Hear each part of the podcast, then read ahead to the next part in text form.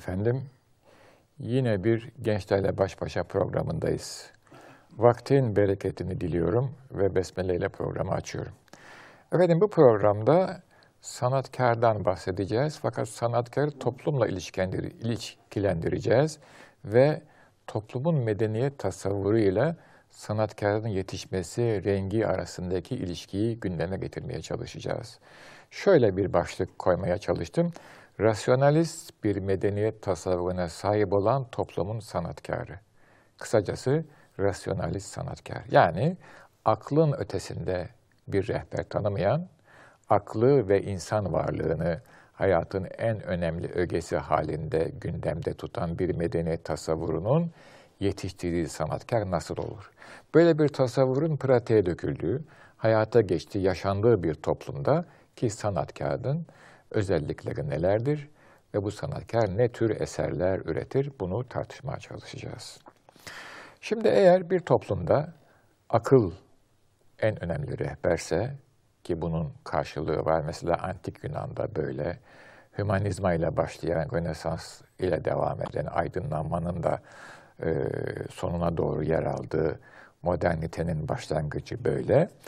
Bu toplumlarda değer yargıları rasyonalist bir temele göre konuyor ve bu toplumlarda çok sabit devam eden değer yargıları olmuyor. Bu yargılar konjonktürel oluyor. Yani zamana ve zemine bağlı olarak değişiyor. Daha basit ifade edersek çok genel kurallar hariç mesela hırsızlık yapmak gibi bunun dışında bir takım değer yargıları zamanın getirdiği şartlara göre bugün aksa yarın hemen kara olmasa bile gri kurşuni oluyor. Belki 3-5 sene sonra e, kara haline geçiyor. Bunun tipik bir örneği mesela Orta Çağ'da, Orta Çağ'ın başlangıcında kilise e, faiz alıp vermiyor. Bu kilise tarafından yasaklanmış vaziyette. Kilisenin değer yargılarında faiz müessesesi yok. Benim bu bilgilerim onların yazdığı kitaplardan alınan bilgilerdir. Ee, buna karşılık e, başka bir toplumsal öge faiz alıp veriyor. Kilisenin de ciddi miktarda e, parası var, mali gücü var ve birkaç yıl sonra önce küçük açılımlarla, daha sonra daha büyük adımlarla, en sonra da tümüyle kaldırıp kilisede bizzat ve bizatihi faiz alıp veriyor. Demek ki konjonktürel ve bu kilisenin onaması bunu bir manada artık böyle bir yasak yok demektir. Yani kilisenin faiz alıp vermesi kendisine rağmen mümkün olmadığına göre bir başka öge faiz alıp verebilir. Kilise der ki bu yaptığın benim öğretime aykırıdır. Kilise yaptığı zaman artık o bir meşru, meşruiyet kazanıyor ve kapitalizmin bir manada doğuşu ve gelişmesi de bu ögeye bağlı olarak devam ediyor. Ha demek ki seküler dünya düzeni böyle bir düzen. Bu düzende de insanlar pekala yaşıyorlar. Toplum böyle yaşıyor. Sanatkarın temas ettiği ikinci büyük öge toplumun yanında, yakın çevresinde ve onu biçimlendiren hocası, üstadı, eğitmeni ve mümkünse eğer mensup olduğu ekol. Tabii ki toplum böyle yaşıyorsa küçük istisnalar, ufak sapmalar ve farklılıklar hariç bir manada e, hoca ekolde, hoca ve ekolde toplumun bu renginden nasibini almıştır. Dolayısıyla sanatkar içinde doğduğu toplum itibariyle aldığı eğitim ve kazandığı deneyim itibariyle rasyonalist bir eğitim almaktadır. Böylece biçimi rasyonalist bir istikamette çıkıyor. Bu rasyonalist istikamette çıkan sanatkarın en önemli özelliği ben demesidir. Yani kendi yeteneğini kendisinden umması ve buna inanması, kendi yeteneğinin gelişmesini yine kendisinin bir çabası sonucu olduğunu görmesi ve buna inanması ve toplumun da bunu böyle kabul etmesidir. Böylece ortaya bir ben, bir benlik çıkar. Bu benlik toplumun ona gösterdiği teveccühle daha da büyür, gelişir ve sonunda ciddi manada bir ben yapısı ortaya çıkar. Eğer sanatkar bu ben yapısının içerisinde mutluysa, bu ben yapısı ona yetiyorsa bu kalıbın içinde kalmaya devam eder. O zaman mevcut olanı tekrarlayan, rasyonalist toplumun o andaki ihtiyacını farklı kopyalarla yeni bir şey yapmadan yineleyen bir yapı olarak gündeme gelir ve gündemde kalır. Yerel ve güncel bir rağbet görür, teveccüh görür, büyük taltiflerle karşı karşıya kalır. Ama istikamet olarak geleceğe doğru baktığımız zaman onun gelecekte de gündemde kalması çok kolay olmaz. Rasyonalist toplumun sanatçısının gelecekte de gündemde kalması için başka şeyler yapması lazım. Ancak toplumsal biçim ve toplumsal hayat daima kırılmaya, yıpranmaya, örselenmeye mahkumdur. Çünkü hayat genelde ve uzaktan baktığımız zaman hiçbir zaman tek düze gitmez. İnişler ve çıkışlar vardır. Hiçbir toplum da bu iniş ve çıkış hadisesinden vareste ve korunmuş değildir. Ama bazı sanatçılar kısa bir döneme bakarlar. O dönemdeki ihtişama bakarlar. Bu ihtişamın içerisinde istikbalde gelmesi umulan ve gelmesi muhakkak olan buhranı fark etmezler, sezmezler. Onlar biraz evvel bahsettiğim kendi beniyle mutlu olan, kendi devrinde önemli olan sanatkarlardır. Rasyonalist toplumun sanatkarının beni ve mutluluğu bu anlattığım çizgi içerisinde gelişir ve devam eder. Ama hayat mutlaka kırılır. Hiçbir zaman düz ve sorunsuz olmaz. Toplum bu sorunları bazen çözer, bazen çözemez.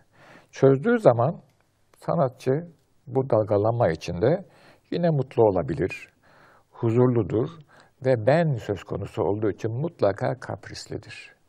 Kaprissiz sanatçı bulmak fevkalade zordur, hatta mümkün değildir diye, diyebilirim. Nazlanır. Rasyonelist sanatçının bu kaprisleri, bu nazlanmaları da adeta onun bir özelliği olarak anlaşılır ve toplumda zaman zaman onun haddi aşan kaprislerine katlanmaktan adeta sadist bir zevk duyar. Resim bundan ibarettir. Şaşalı bir hayat yaşar e, ve hayranlık uyandırır. Ama işin bir başka ciheti var. Rasyonalist bir eğitim alan sanatkar.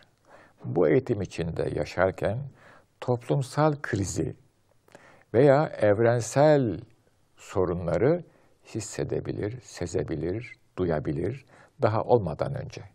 Yahut kendisine sunulan imkanlı, şaşalı, debdebeli hayatın dışında kaderle olan insanın, insan varlığının kaderle olan derin çelişkisini hisseder. Nedir o çelişki? İnsan varlığı ve iradesi ben derken ki bu tür bir sanatçıda, rasyonalist bir medeniyetin sanatçısında ben hissi ve algısı çok güçlüdür.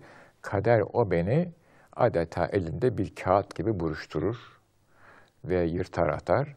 Kendi başından geçmesi gerekmez ama mutlaka ve mutlaka toplumda gözünü açıyorsa, dikkatle bakıyorsa bir insani varlıkla kaderin derin çelişkisini ve çatışmasını görebilir. O ise onu bir başka istikamete sürükler. Billur sarayından çıkar, sırça köşkünden çıkar. Gününü gün etmenin ötesinden ayrılır, uzaklaşır. Bu kaderle olan problemi halletme yoluna girer. Bu problemin çözümü yok. İnsan varlığının, insan beninin kaderle olan yahut ilahi takdirle olan diyeyim ben size. Tabi tabi rasyonalist düşünce sisteminde kader çok ön plandadır. İlahi takdir olabilir de olmayabilir de. O biraz değişir. İlla olmaz diye bir şey yok ama kader birinci aktördür. Kaderin sebeplerinden birisi ilahi takdirdir. O ayrı bir hadise. Ee, işte kendi e, Billur Köşkü'nden, Sırça Sarayı'ndan çıkan sanatkar artık yalın, tek başına, beni fevkalade güçlü, çok cesur, kaderle olan çarpışmaya girer. Ve bu çarpışmanın sonucunda mağlup olacağını bile bile girer. Bu mağlubiyet o insanda ciddi bir tepki oluşturur. Bu tepkinin adına biz isyan diyoruz. Rasyonalist medeniyetin sanatçısı, rasyonalist bir medeniyet tasavvurunun hakim olduğu toplumda yaşayan ve onunla yetişen, beslenen, güçlenen ve eser veren sanatçı, ya o medeniyet tasavvurunun kendine çizdiği mutlu yuvada, sınırlı bir çizgide eskiyi tekrarlamakla yetinecektir. Bu ona büyük bir huzur, rağbet, hayranlık, imkan ve istikbal sağlar. Yahut da bunları reddederek ciddi bir şekilde kaderle kendi varlığı arasındaki, kendi beni arasındaki hesaplaşmaya doğru yönelecektir. Bu da onda ciddi bir isyan uyandırır. Bu büyük başkaldırı rasyonalist uygarlığın büyük sanatını oluşturur. Bu sanat var olanı tekrarlamak değildir. Var olanı olumlamak değildir. Var olana hayranlık duymak değildir. Bu o e, rasyonalist ede, e, sanat birikiminde yeni bir ufuk, yeni bir başkaldırı, yeni bir paradigma demektir. Bu isyan büyük bir çığlık, beşeri çığlıktır. Ancak bu beşeri çığlığın e, İslami açıdan yani inanan bir e, gönül açısından hiçbir karşılığı yoktur. Sadece saygı uyandırır. Çünkü bu çok büyük bir beşeri çığlıktır. Ancak bunun tedavisi ben demekle değil, teslimiyetle olmaktadır. Batı dünyasında bendenizin hissettiğim kadarıyla e, bu ben sorununa mesela müzikte, musikide en büyük örnek Ludwig van Beethoven'dır. Bu özellikle senfonilerinde gaybın, yokluğun, hiçliğin kapılarını yumruklamaktadır ve oradan da yine aldığı cevapları büyük bir coşkuyla söylemektedir. O cevaplar red ve ümitsizlik cevaplarıdır. Oradan tekrar beşeriyete döner ve bu defa beşeriyetten ister. Ama başlangıçta beşeriyette bulamadığını sonda nasıl bulacak? Orası da benim açımdan büyük bir soru işaretidir. Biliyorsunuz o çok büyük bir bestekar ve hayata baktığınız zaman onun imtihanı bir e, müzisyenin karşı karşıya kalabileceği en zor soruyla karşı karşıya kalmıştır. Çünkü sağır olmuştur. Yani bunun da kendisi farkındadır. Fakat o büyük e, deha, o büyük kabiliyet, o büyük ihata böyle bir problemle karşı karşıya kalınca e, hayatının e, belki yani müzikteki isyanın zirvesini temsil etmektedir. Yine beni çok etkileyen bir başka büyük isyan, Beethoven kadar değil ama çok ciddi sorular soruyor resimde Vincent van Gogh'tur. Onun resimlerine baktığımız zaman yokluğun, hiçliğin, istikbalin, varın ötesindeki gaybın e, derin sorularını, büyük meçhulü, yokluğa giden o büyük iç burkuntusunu görmekteyiz. Tabii ki felsefede de var, Nietzsche gibi vesaire. Bizim dünyamızda ise e, böyle bir e, sanatkar var mı? E, bu tartışılabilir ama biz hemen şunu söyleyebilirim şahsen gözlemlerim. Bizim dünyamızda henüz daha böyle büyük kırılmalar, böyle büyük sarsıntılar olmadı. Biz hala İslam medeniyetinin tatbikatının getirdiği o müşfik ve sıcak çatı altında yaşıyoruz. değer dünyamızda kırılmış da olsa, bütünlüğünü kaybetmiş de olsa İslam uygarlığının rengi, çizgisi, esprisi hala devam ediyor ve iyi ki devam ediyor diyoruz. Çünkü biz hala insanlara karşı, birbirimize karşı, kendimize karşı merhametle, şefkatle, sadakatle bakabiliyoruz. Ben, içimizdeki ben yavaş yavaş belki büyüyor ama henüz daha batılı insan kadar, rasyonalist insan kadar güçlü ezici ve kendi kendimizi tüketici, yiyici değil diye düşünmekteyim. Kısaca söylemek gerekirse, rasyonalist bir medeniyetin sanatkarı, evet yeteneklidir, çok iyi bir eğitim almıştır. Bu eğitim ondaki beni büyütür, onun üzerine bina eder varlığını.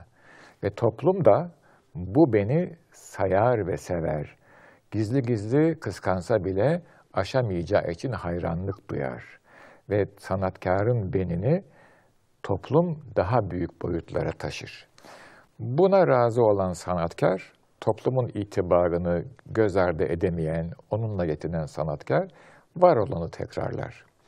Ama onun ötesinde, var olanın ötesindeki büyük problemi sezen, varlıkla kaderin, varlıkla ilahi takdirin, benle ilahi takdirin çatışmasına çatışmasını göze alan kimse ise bu e, daireden dışarı çıkar ve ciddi manada büyük bir buhranla, kaderle karşılaşır ve büyük bir isyanın asisi olur, temsilcisi olur. Yeni eserler, yeni yansımalar da buradan zuhur eder diye düşünüyorum. Evet, benim rasyonalist sanatkar hakkında söyleyeceklerim burada. Mesela ülkesini terk ediyor adam gidiyor. E, şairlerden de var böyle. Mesela Arthur Rimbaud böyle bir adam. Ülkesini terk ediyor. Bir ay Akdeniz'e çıkıyor, başka ülkelere gidiyor. Neden? Çünkü varlıkla olan problemi ülkesinde halledilemiyor. Başka bir ufka yelken açıyor, varlığı terk ediyor. Gauguin böyle bir adam. Fransa'yı terk ediyor. Terk ettiği Fransa da yani iyi bir Fransa. Ee, yani bize bakarsan gelir seviyesi hele o zamanlarda ciddi yüksek. Tabii şimdi biz eğer hayatı tümüyle belli bir rakama endeks, endekslemişsek, yani işte gayri safi milli hasıla ve tek faktör buysa vay halimize diye düşünüyorum. Evet, e, şimdi e, sorular varsa ki olsun onları alalım efendim. Buyurun efendim. Hocam hürmetler. Ee, biz kendi Efendim, estağfurullah. Buyurun. biz kendi medeniyet tasavvurumuzun e, sanat algısıyla yani bunu e, sanatı Allah'ın bir lütfu veya Allah'ın sanatkarın elinden kendini göstermesi olarak algılayacaksak bu durumda rasyonel dünyanın sanatını kendi med- medeniyetimizdeki sanat algısıyla nasıl açıklayabiliriz? Bu isyankar insanın ağzından bunun çıkmasını nasıl algılayabiliriz? Ben şöyle bakıyorum. Şimdi e, yani şahsi kanaatim ve inancıma göre dünyanın her yerindeki oluşumlar da yine bir ol emriyle olmuştur. E, oradaki büyük yani mesela bir defa maddi ihtiras peşinde olmayan çünkü sanatın bir boyutu da ciddi anlamda maddi ihtirası imkan elde etmektir. Veya insanları efsunlamak yani onlara böyle bir şey sunup erganlık celbetmek gibi sanatın dışındaki hedefleri gütmeyen ciddi manadaki baş kaldırılar ben çok ciddiye alıyorum. Ve onlardan Allah'a sığınarak ama isyanın da ne kadar büyük olabileceğini ve insanlara nasıl bir cesaretin verildiğini e, korkarak haşyette seyrediyorum. Ve kendi küçük hücremde kalmayı e, tercih ediyorum ve şükrüm artıyor. Ama o büyük isyan, e, o büyük isyan da bana ciddi bir ders veriyor. E, ki onun tam aksi bizdeki büyük teslimiyeti, bizim sanatkarımızdaki büyük teslimiyeti ancak o negatifi gördüğüm zaman daha iyi idrak ettiğimi zannediyorum. Aksi halde bizim sanatkarımızı da işte bana benzeyen sıradan, bende de ben var tabii yani herkes de ben var. Sıradan addedeceğim ama o büyük isyanı görünce, o büyük negativiteyi oradan hafızanlamak diye bu tarafa baktığım zaman bizdeki gerçek sanatkarın ve büyük teslimiyetini daha iyi anlıyorum. Çünkü malumunuz bu dünya zıtlar dünyası. Evet, bir başka soru.